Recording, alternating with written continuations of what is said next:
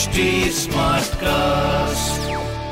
आप सुन रहे हैं एच डी स्मार्ट कास्ट और ये है लाइव हिंदुस्तान प्रोडक्शन हाय मैं हूँ आपके साथ में रघु अफ्तार आप सुन रहे हैं कानपुर स्मार्ट न्यूज़ और कानपुर की पहली खबर आपके लिए। कानपुर से लखनऊ के लिए जो छह लेन एक्सप्रेस वे बनने जा रहा था उसका काम अब जुलाई फ़र्स्ट वीक से शुरू होने जा रहा है।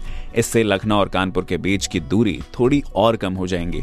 दूसरी खबर कानपुर यूनिवर्सिटी से जुड़े सभी संस्थानों में पाँच जुलाई से शुरू हो रहे हैं बीटेक के एग्ज़ाम्स वो भी पूरे प्रिकॉशंस के साथ। तीसरी खबर, माननीय राष्ट्रपति रामनाथ कोविंद जी हमारे कानपुर के दौरे पर आ रहे हैं, जिनके लिए पूरे 161 किलोमीटर के रेलवे ट्रैक पर होगी पुलिस की नज़र। एक घंटे पहले से ही स्टेशन से सभी को बाहर निकाल दिया जाएगा।